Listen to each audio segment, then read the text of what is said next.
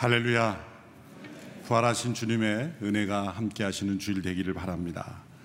우리 어버이 주일을 맞이해서 우리 부모님들의 또 어르신들의 사랑과 헌신에 대해서 또 꽃 한 송이와 박수로는 다 갚을 수 없는 크신 은혜가 우리 가운데 있습니다. 귀한 어르신들께 다시 한번 감사드리며 또 대한민국의 미래를 위해서 지금까지 헌신해 주신 귀한 사랑과 헌신에 감사를 드립니다.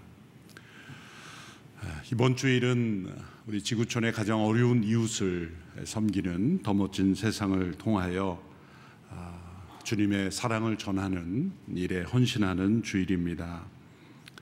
아, 지난 세월 동안 더 멋진 세상 통해서 25개 국가의 작은 마을 또 어린이 생명을 살리고 또 도움이 필요한 긴급 재난 가운데 있는 분들에게 주님의 사랑을 전해 왔습니다.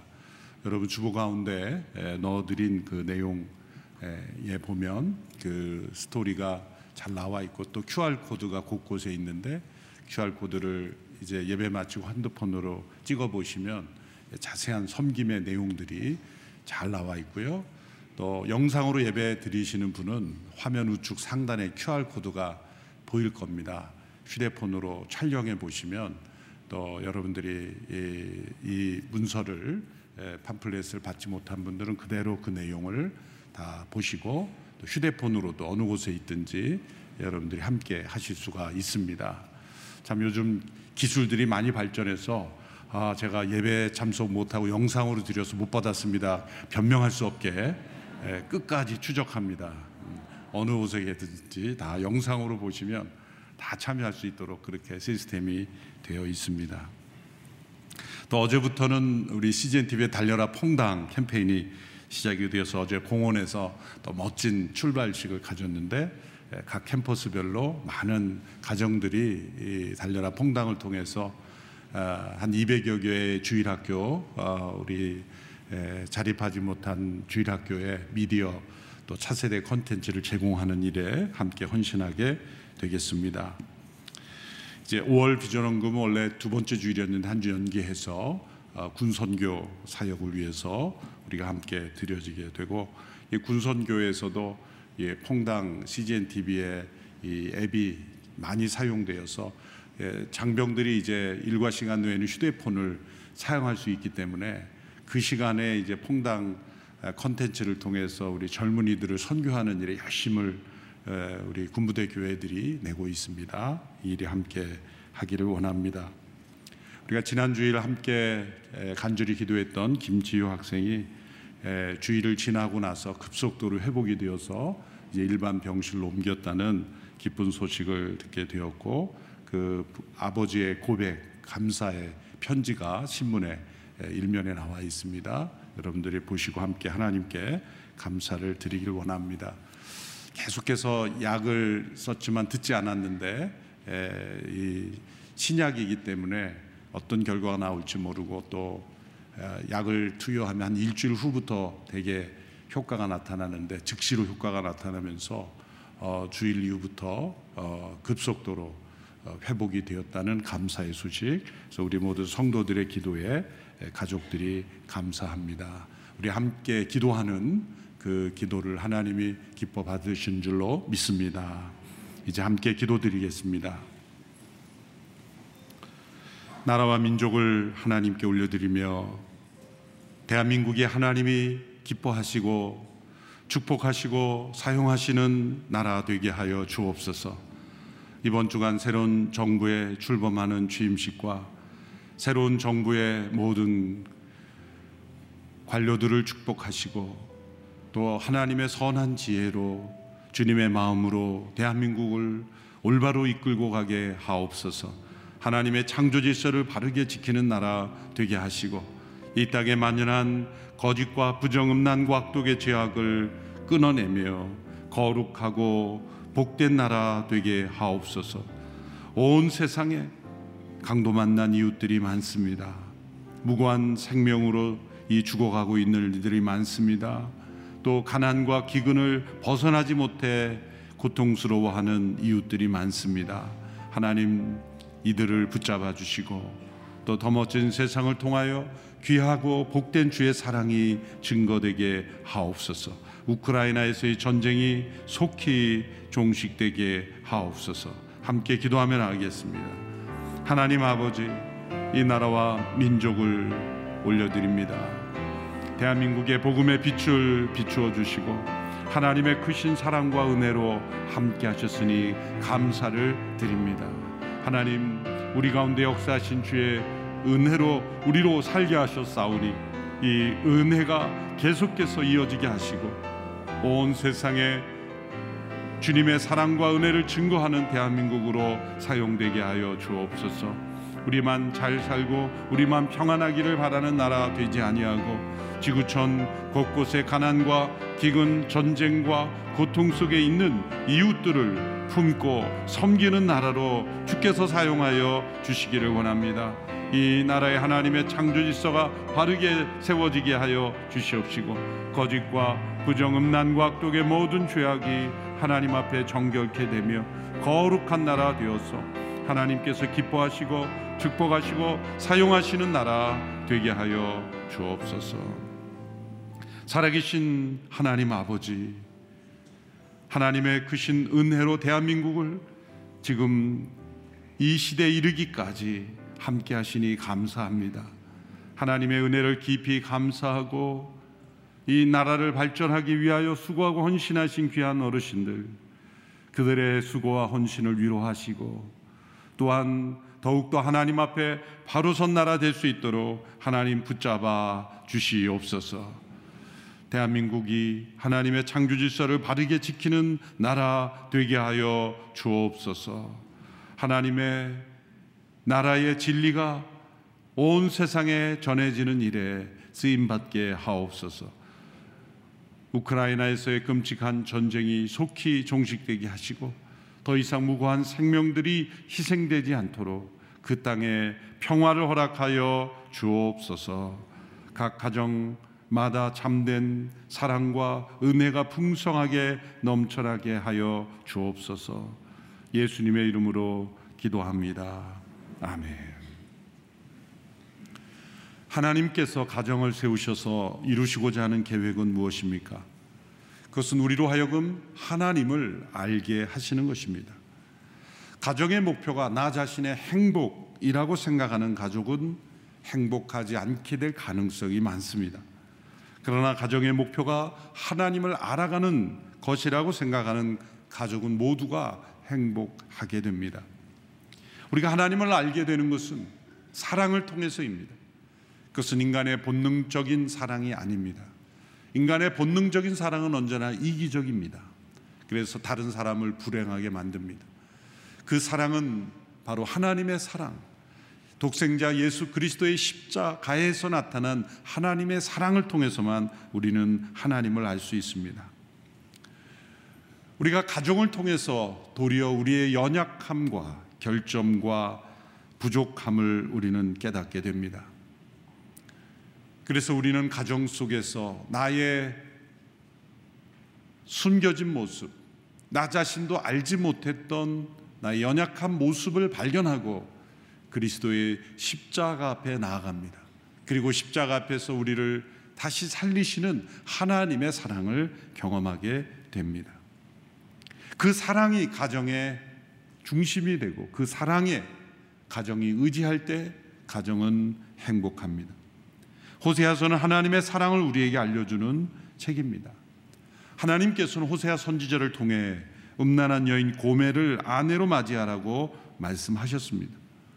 그리고 그 안에 고멜의 계속되는 배신에도 불구하고 고멜을 버리지 않고 계속해서 아내로 받아들이라고 말씀하셨습니다. 고멜은 호세아를 배신할지라도 호세아는 고멜을 포기하지 않고 변함없이 사랑하도록 부르신 것입니다. 이것은 호세아를 통해서 하나님의 사랑을 우리에게 알려주기 위해서입니다.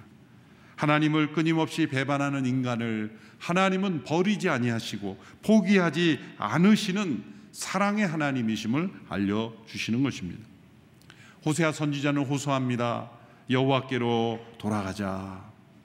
여호와를 알자. 힘써 여호와를 알자. 여호와를 알기 위해 전심전력하자. 어떤 여호와이시기에 그분께로 돌아가자고 합니까? 어떤 여호와이시기에 그분을 힘써 알자고 말씀하시는 겁니까? 그것은 변함없으시며 우리를 포기하지 아니하시며 우리를 변함없이 붙들어 주시고 사랑하시는 하나님이시기에 돌아가자고 말씀하는 겁니다. 그리고 그분을 힘써 알자고 말씀하는 겁니다. 가정의 생명은 이 하나님의 사랑이 있습니다. 가정의 회복은 이 하나님의 사랑으로 돌아가는 데 있습니다. 가정의 행복은 바로 이 하나님의 사랑 안에 거할 때 이 하나님을 알고 심써 알고 이 하나님의 사랑 안에 거할 때 가정은 행복합니다. 어떤 가정도 호세아가 겪어야 했던 그 고통, 자신을 끊임없이 배신하는 고매를 포기하지 않고 품어야 하는 그 고통만큼 고통스럽지는 않았을 겁니다. 그러나 호세아의 모든 고통도 하나님의 고통만큼 고통스럽지는 않았을 겁니다.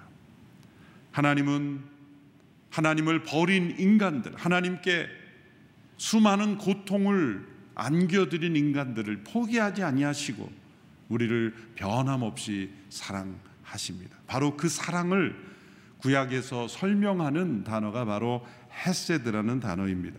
구약에서 이 사랑이라고 번역된 많은 단어들이 있지만 가장 하나님의 사랑을 잘 보여주고 또 본질적인 하나님의 성품을 설명해 주는 단어가 바로 헤세드라는 이 구약의 단어입니다. 이 히브리어 단어는 영어나 우리말로 번역이 될 때 그냥 사랑이라고 번역되기에는 그 의미가 매우 깊은 의미를 담고 있어서 여러 번역본에도 사랑의 카인드를 붙이기도 하고 또 앞에 실패하지 않는 unfailing love다 그렇게 번역하기도 하고 또 앞에 steadfast다 견고한 흔들리지 않는 무너지지 않는 사랑이다 이렇게 수식어를 붙여 설명하기도 합니다. 우리말 번역에서는 인자, 인애 이렇게 번역이 된 것이 다 헤세드입니다. 그냥 사랑이라고 번역하기 어려우니 인애, 인자 이런 단어로 다 다른 단어로 번역이 되어 있습니다. 이 헤세드로 표현되는 하나님의 사랑, 무조건적인 사랑, 포기하지 않는 사랑, 변하지 않는 사랑, 끊을 수 없는 사랑, 실패하지 않는 사랑, 결코 무너지지 않는 사랑입니다. 어떠한 고통도 견뎌내는 사랑. 바로 이 사랑이 가정을 살리는 것입니다. 첫째, 헤세드의 사랑은 허물과 죄를 은혜로 용서하는 사랑이죠. 4절의 말씀에 보면 하나님께서 고통스러워 하시는 말씀이 나옵니다. 6장 4절의 말씀입니다. 에브라임아 내가 내게 어떻게 할까? 유다야 내가 내게 어떻게 할까? 너희 인해는 아침 구름과 같고 금방 사라지는 새벽 이슬과 같다. 하나님께서 왜 고통스러워합니까? 하나님을 향한 인간의 사랑이 너무나 쉽게 변해 버리기 때문이죠. 너무나 쉽게 사라져 버리기 때문입니다. 아침에 있다 쉽게 없어지는 아침 구름과 이슬과 같다.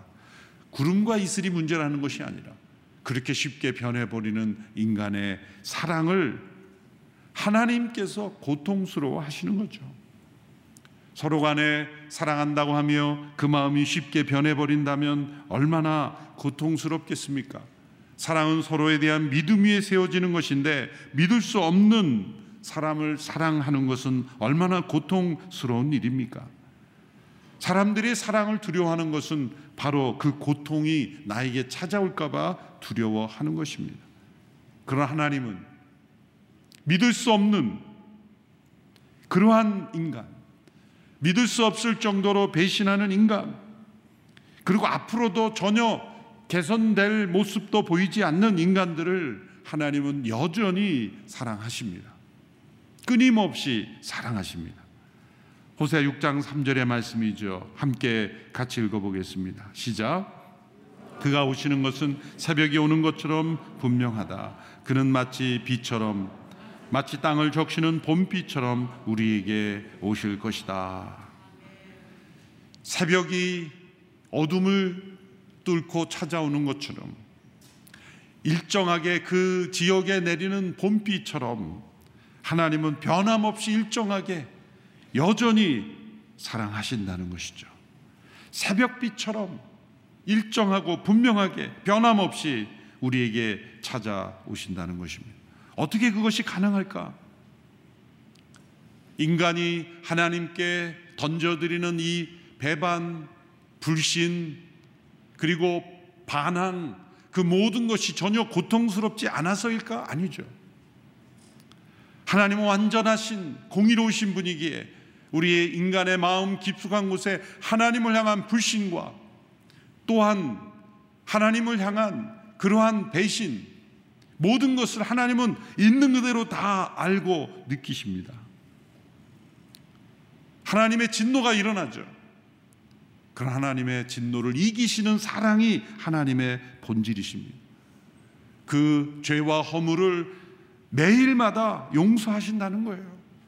그리스도 안에서 하나님은 우리를 용서하시며 끊임없이 우리를 용서하시며 은혜로 대해 주시는 사랑. 그것이 햇세드의 사랑입니다.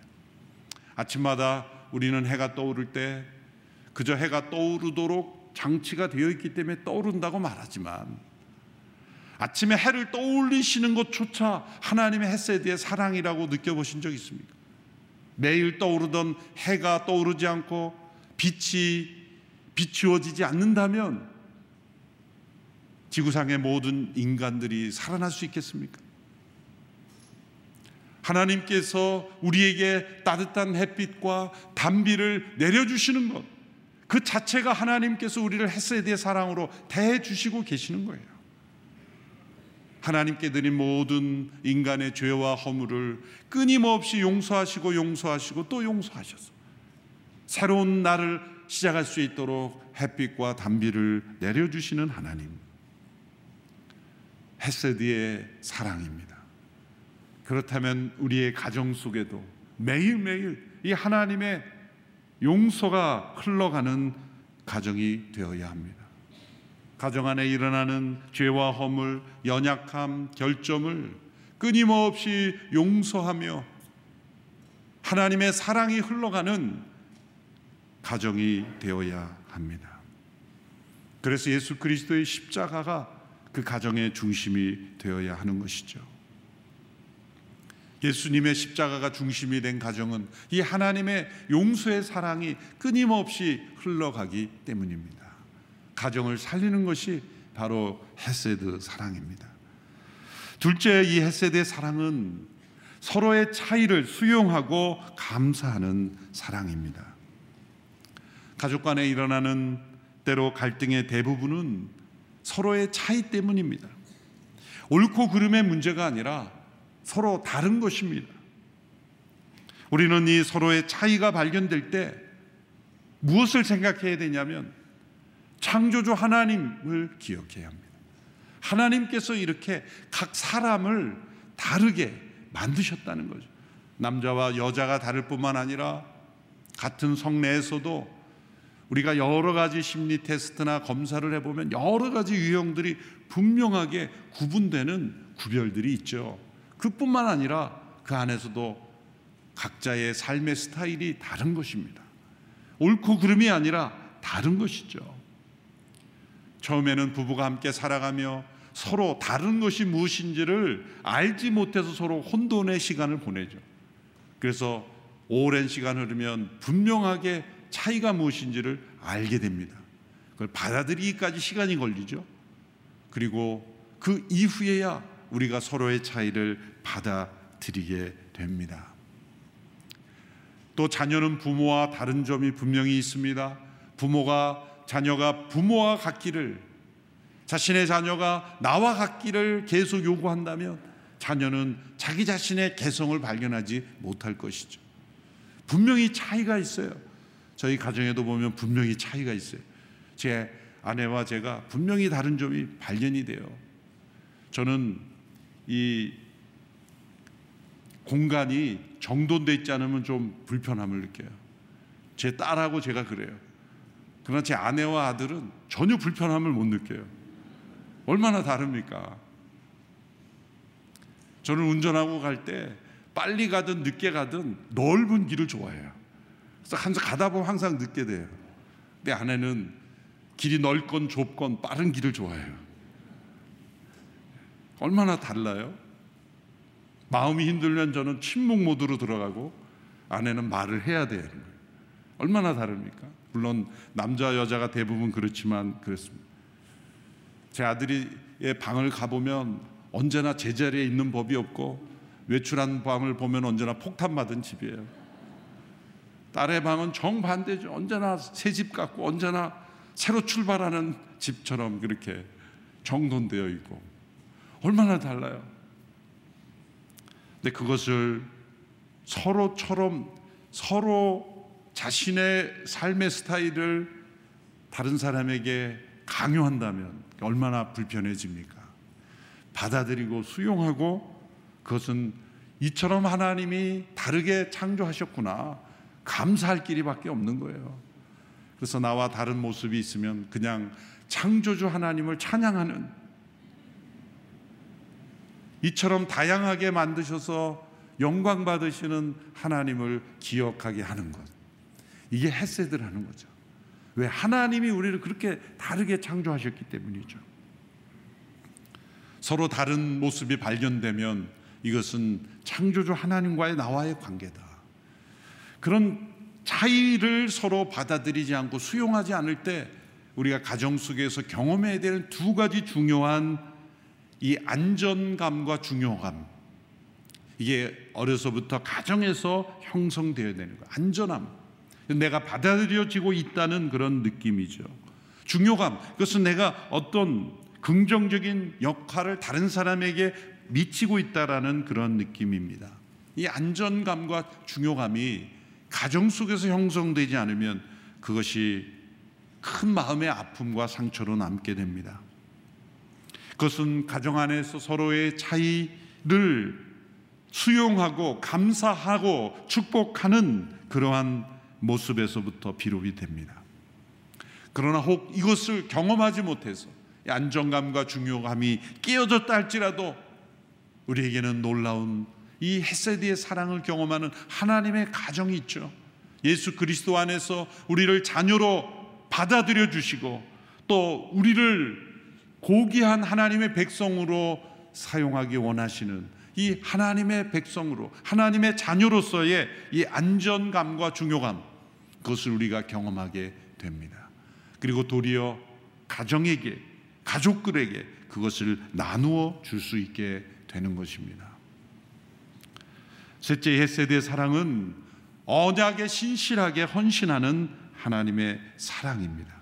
성경에서 이 헤세드의 사랑을 설명할 때 언제나 하나님의 언약을 신실하게 지키시는 사랑으로 나타납니다.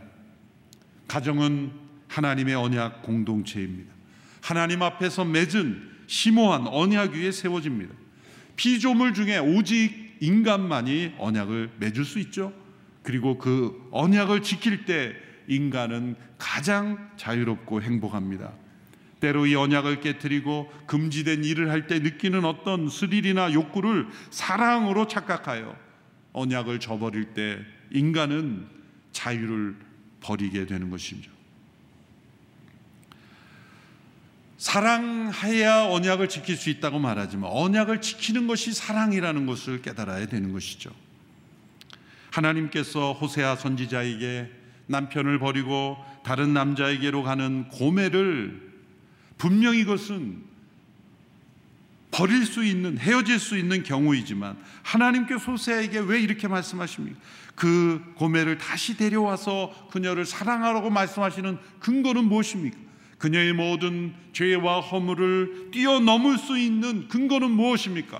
그것은 언약 관계에 들어갔기 때문이다.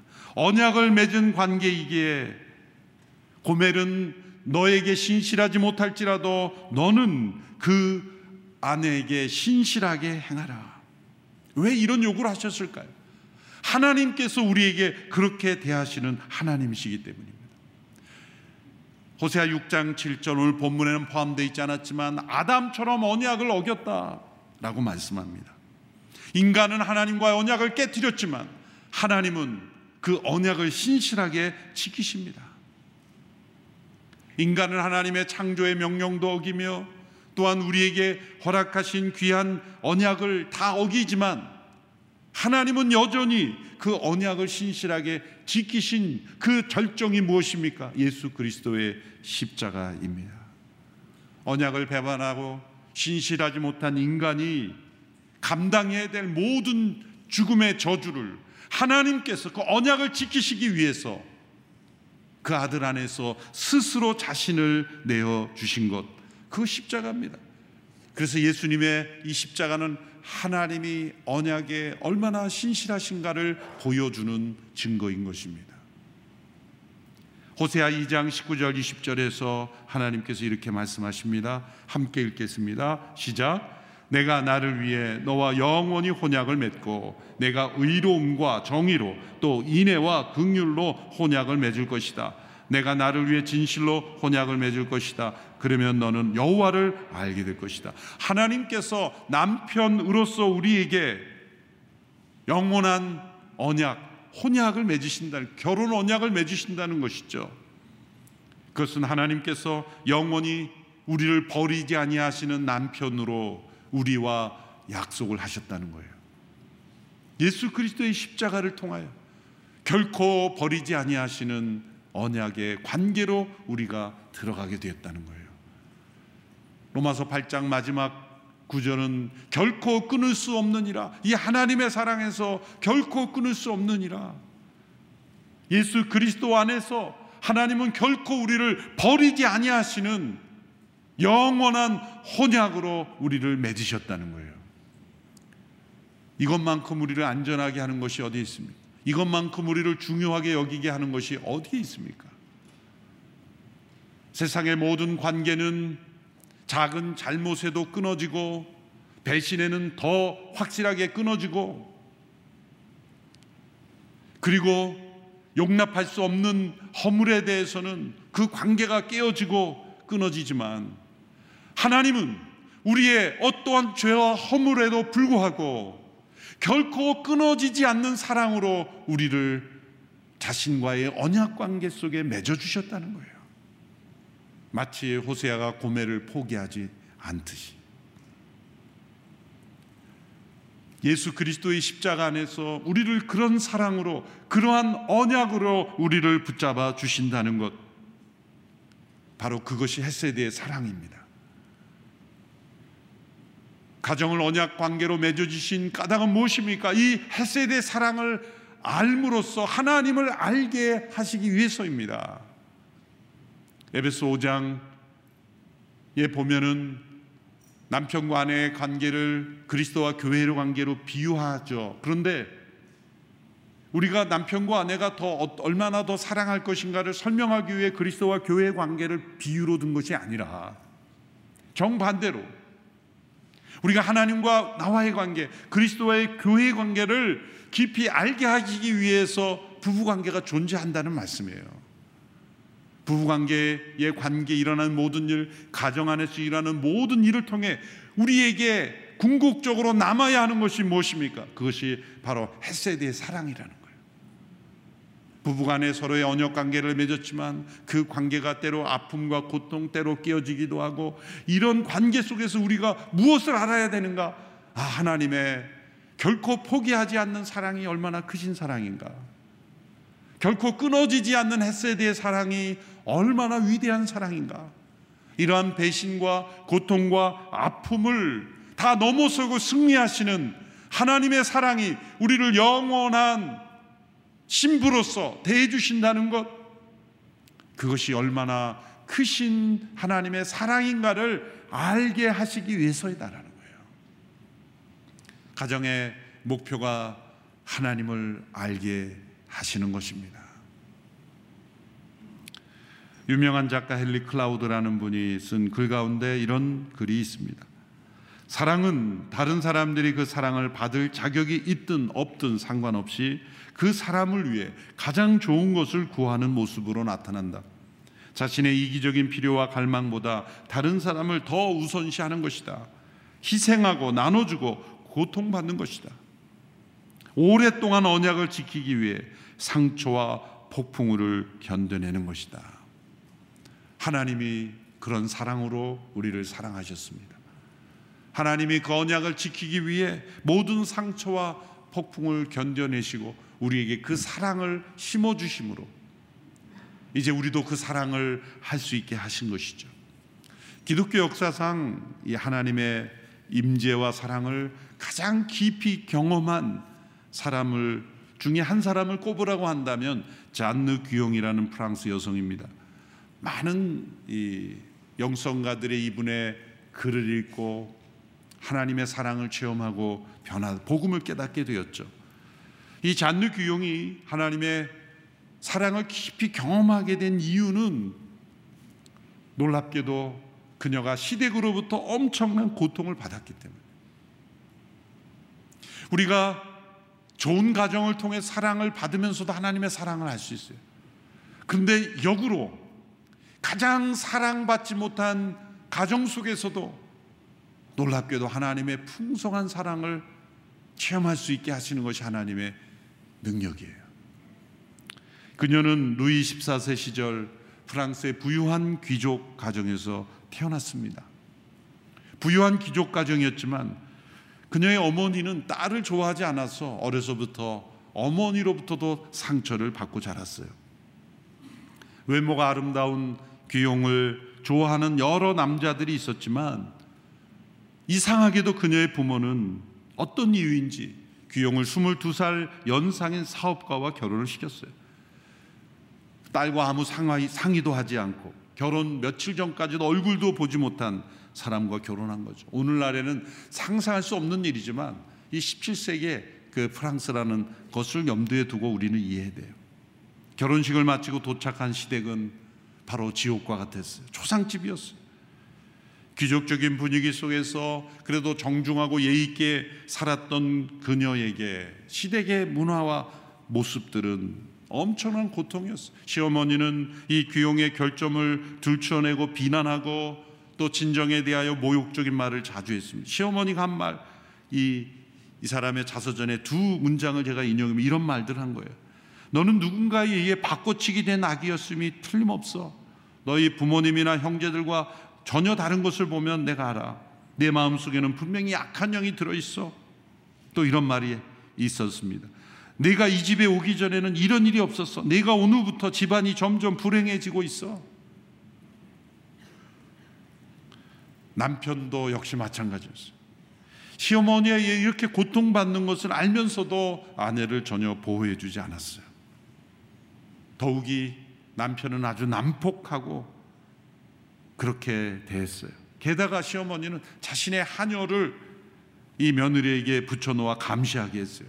그러니까 하녀가 시어머니만 믿고 무시하고 반항하고 또 괴롭히는 거예요. 그것이 전부가 아니었어요. 남편이 병이 들어 남편의 병 간호를 혼자 도맡아 했어요. 남편 병 간호하랴 시어머니의 이 핍박을 받으랴 하녀로부터 무시와 괴롭힘을 당느랴 매일이 죽고 싶은 날이죠. 자, 이 정도면 시댁을 뛰쳐나와도 누가 뭐라고 하겠습니까? 근데 잔득이 형은 하나님을 바라봤어요. 어느 날 친정에서 아버지가 소개해 준 한 수도사를 만납니다. 수도사를 통해 말씀을 받게 되는데 아가서 1장 3절의 말씀이에요. 내 이름이 향기로와 아름답고 내 이름이 쏟은 향기름 같았구나. 이 말씀 속에 하나님의 성령 역사를 체험했어요. 내 이름이 아름답고 향기롭다. 하나님께서 나의 이름을 부르시며 향기롭다 하시는 그 말씀 속에 하나님의 놀라우신 사랑이 임한 이 헤세디의 사랑이 임한 거예요. 그녀는 이렇게 고백했습니다. 하나님 하나님의 사랑이 달콤한 기름처럼 제게 흘러 넘쳐 남은 나의 모든 자아를 다 태우는 불꽃으로 타올랐습니다. 그녀는 하나님의 사랑 외에 다른 어떤 것도 생각할 수 없었어요. 시어머니는 그 잔느 기용의 병이 들어도 천연두에 걸려서 막 죽어가고 있는데도 전혀 치료해 주지 않았어요. 오히려 의사가 보고 시어머니를 야단칠 정도였죠. 그런데 귀영은 이제 이 하나님의 사랑을 경험하고 시댁 식구들을 대하는 태도가 바뀐 거예요. 남편의 병간호하는 것이 어쩔 수 없어서 하는 게 아니라 죽게 하듯 그렇게 믿고 자신을 학대하는 그런 시어머니 남편을 대할 때 죽게 하듯 하는 거예요. 놀라운 일이죠. 이 정도면 포기하고 도망갈 만한데 기영은 하나님의 사랑으로 자신을 함부로 대하고 핍박하는 시댁 식구들을 이 헤세드의 사랑으로 승리한 거예요. 그들의 말과 언행, 태도가 잔느 기용을 무너뜨릴 수 없는 하나님의 사랑으로 충만하게 되었어요. 고통이 클수록 더 큰 하나님의 임재가 경험했던. 그래서 그분이 쓴 글이 성령의 임재가 있는 까닭은 바로 그것이에요. 잘해주는 가정 속에서 하나님의 사랑을 경험한 게 아니라 정말 십자가를 지는 듯한 고통 속에서 고통을 이기는 진주처럼 그렇게 피어난 하나님의 사랑이기 때문이죠. 28살의 젊은 나이로 남편을 잃게 됩니다. 남편과 사별한 잔누기요. 평생 주님과 동행하기로 서원하고 70세 세상을 떠날 때까지 이 하나님의 순전한 사랑을 많은 사람에게 전하며 살았습니다. 최악의 가정에서도 그녀는 헤세드의 사랑으로 승리하였습니다. 헤세드 사랑이 우리 가정을 살리는 것입니다. 고매를 품었던 호세아처럼 또한 우리를 품으신 하나님의 사랑이 우리 가운데 흘러갈 때 서로의 허물을 용서하게 되고 죄와 허물을 용서하고 차이도 수용하고 감사하며 또한 언약의 신실한 이 사랑으로 어떠한 세상의 유혹에도 무너지지 않고 시간이 흘러도 변하지 않는 이 사랑, 이 헤세드의 사랑이 우리의 가정에 있을 때 그 가정은 하나님의 충만한 은혜를 경험하게 됩니다. 이 헤세드의 사랑이 우리의 가정의 중심에 있게 되기를 축원합니다. 이 헤세드의 가정이 우리를 살리는 것입니다. 기도하겠습니다. 하나님 아버지 쉽게 변해버리는, 쉽게 포기해버리는, 쉽게 무너지는 우리의 연약한 사랑, 아침 구름처럼, 새벽 이슬처럼 쉽게 사라지는 우리의 사랑을 하나님은 긍휼히 여겨주시고, 새벽빛처럼, 정오의 빛처럼, 봄빛처럼 변함없는 사랑으로 우리를 사랑하셨기에, 십자가의 그 사랑으로 우리를 사랑하셨기에, 우리의 가정에 이 헤세드의 사랑이 임하게 됨을 감사합니다. 우리가 가정 속에서 참된 헤세드의 사랑이 시작되기를 원합니다.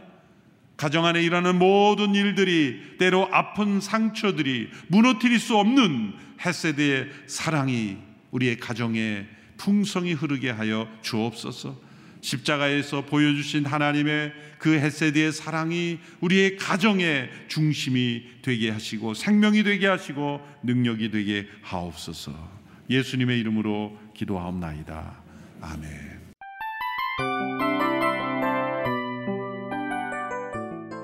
이 프로그램은 청취자 여러분의 소중한 후원으로 제작됩니다.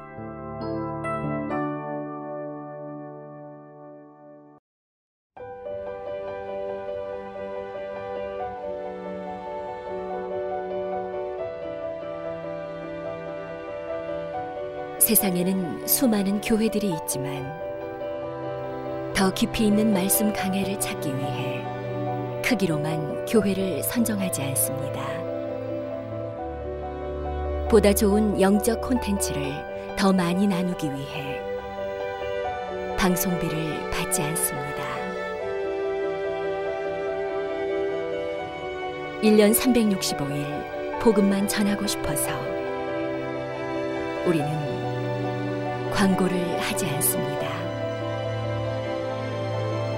온누리의 복음을 땅끝까지 CGN TV와 함께 땅끝 성교사가 되주세요